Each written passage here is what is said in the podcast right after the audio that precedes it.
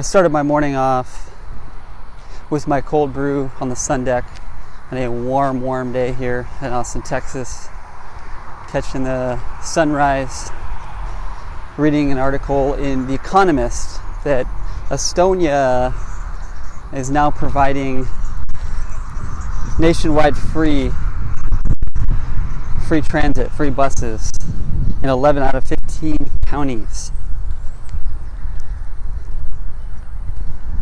Wrote the notes for this podcast taking the bus, and now I'm walking. You probably hear some wind. I'm walking to my destination. This is another Path to Epic podcast by Nick McMahon.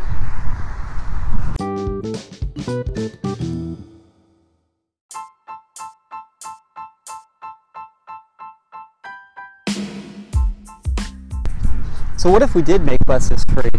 What if transit was free? What a crazy idea. How crazy would that be? People complain about traffic here in Austin, Texas, but it's even far worse in places like California and other, in other major cities around the world. What if buses were free? Would people, more people ride it? Well, studies shown it's true. More people ride it. Now, critics are, are concerned that well, going to be extremely expensive to do that.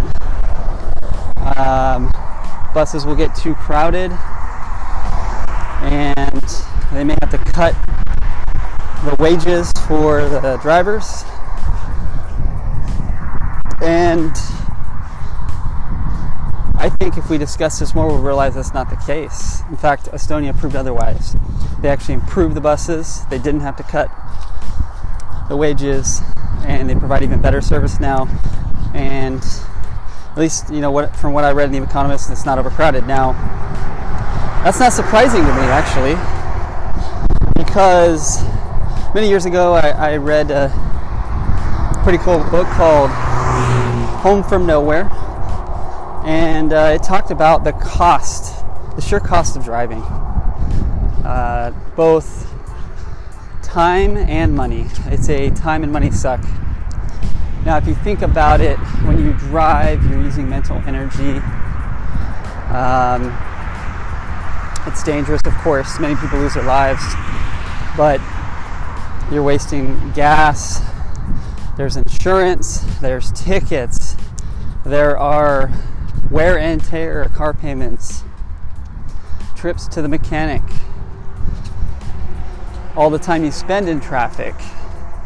The costs add up to, well, Kunstler said in Home from Nowhere, you could easily pay for a two week trip to Europe every year if you just cut out your car. Literally, you'd save that much time, but also you could easily pay for it. Um, a really nice one, too. Um, now, I don't hate the car. I'm not against it totally, but I think better transportation could at least help us to more of us to just at least commute to work. Think about it. It's very repetitive. We're going to the same location every day. And if we if more of us used it, then uh, it would cut down on the congestion during traffic hour. And traffic does have massive, massive uh, social cost and financial cost. And so I think it's actually, I'm going to make the argument that it's actually conservative to take public transit and to promote it. Now, I'm not saying the federal government should step in. In fact, I, I think that's totally wrong.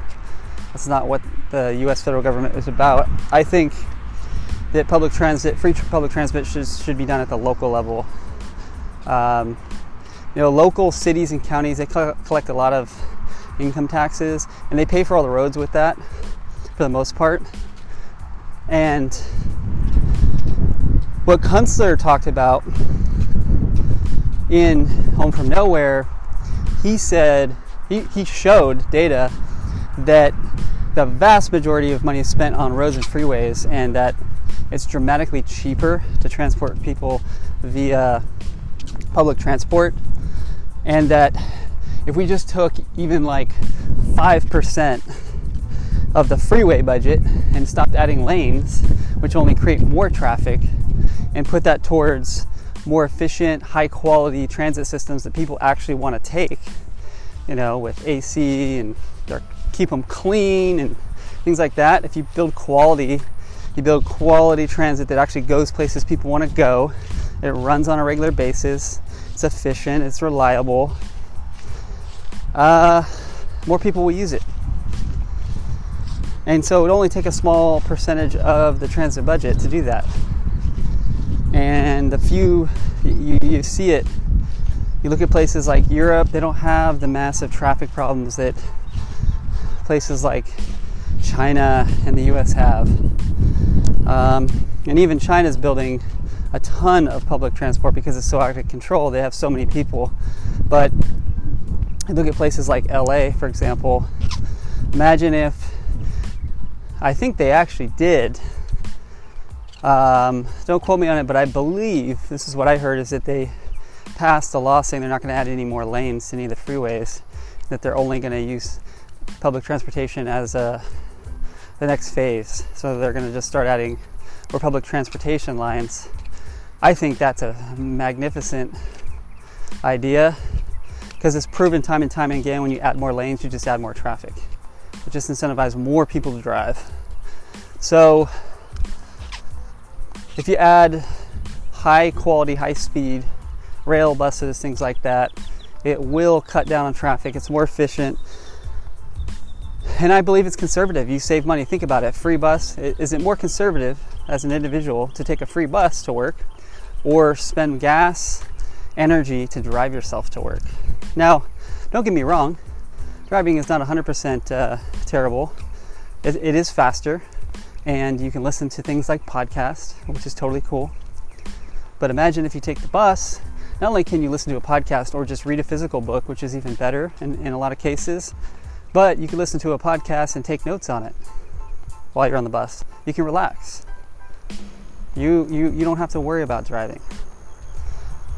Now, I think in the future, uh, high speed rail and, and very hyper speed uh, transit systems that can get people from city to city is the way forward. And then you combine that with self driving automated cars like Uber that are no longer going to need humans. They're going to be extremely efficient and I think there will be systems that will streamline that, where you literally can just click a button, which gives you a pass to get on that high speed rail, and then gets you in that car and takes you. And then if you want to take a bus, it's free. And that will uh, that will get large large amounts of people to to their destination. Right? So it's an idea. Let me know what you think. This has been a Path to Epic podcast. And if you actually enjoy this, you think there's value in it, go on to the uh, anchor.fm forward slash path number two epic. Go to that page, donate, donate a few bucks, donate five bucks a beer, or two bucks a coffee, or even a dollar. Will you miss one dollar? I found that you know by donating even just one dollar, the, the satisfaction of supporting something that I feel is providing value to the world, something that's growing and on the up and up. Eh, I have a lot of pride in that. In fact, I actually made a lifetime commitment to donate every month to the Open Palm podcast by Jerome Shaw. I told him, as long as you keep producing content, I will continue to donate every single month. And so I've done that. I've, I've set up to donate every month. And so even just $1, um, there is no requirement of commitment. It's just a a uh, commitment for however you like. Something you can cancel at any time. But I think it's cool. Would you rather pay the cable company $125 a month? Or would you do- rather donate to maybe half a dozen different media outlets that you really like. Maybe spend 10 bucks on Netflix, maybe donate to your favorite Twitch uh, streamer a few bucks a month, and then maybe donate to three or four of your favorite podcasts, a dollar or a couple dollars a month, and then, and then you end up spending maybe 30, 40 a month um, supporting small, small media outlets, independent uh, artist that you know think about that. I think that's pretty cool. I think there's a lot more pride in that. So, just a thought. Thank you for listening, and please share this if you found value. Share it with a few friends. Post it on your social. See what they think. And thank you so much for listening.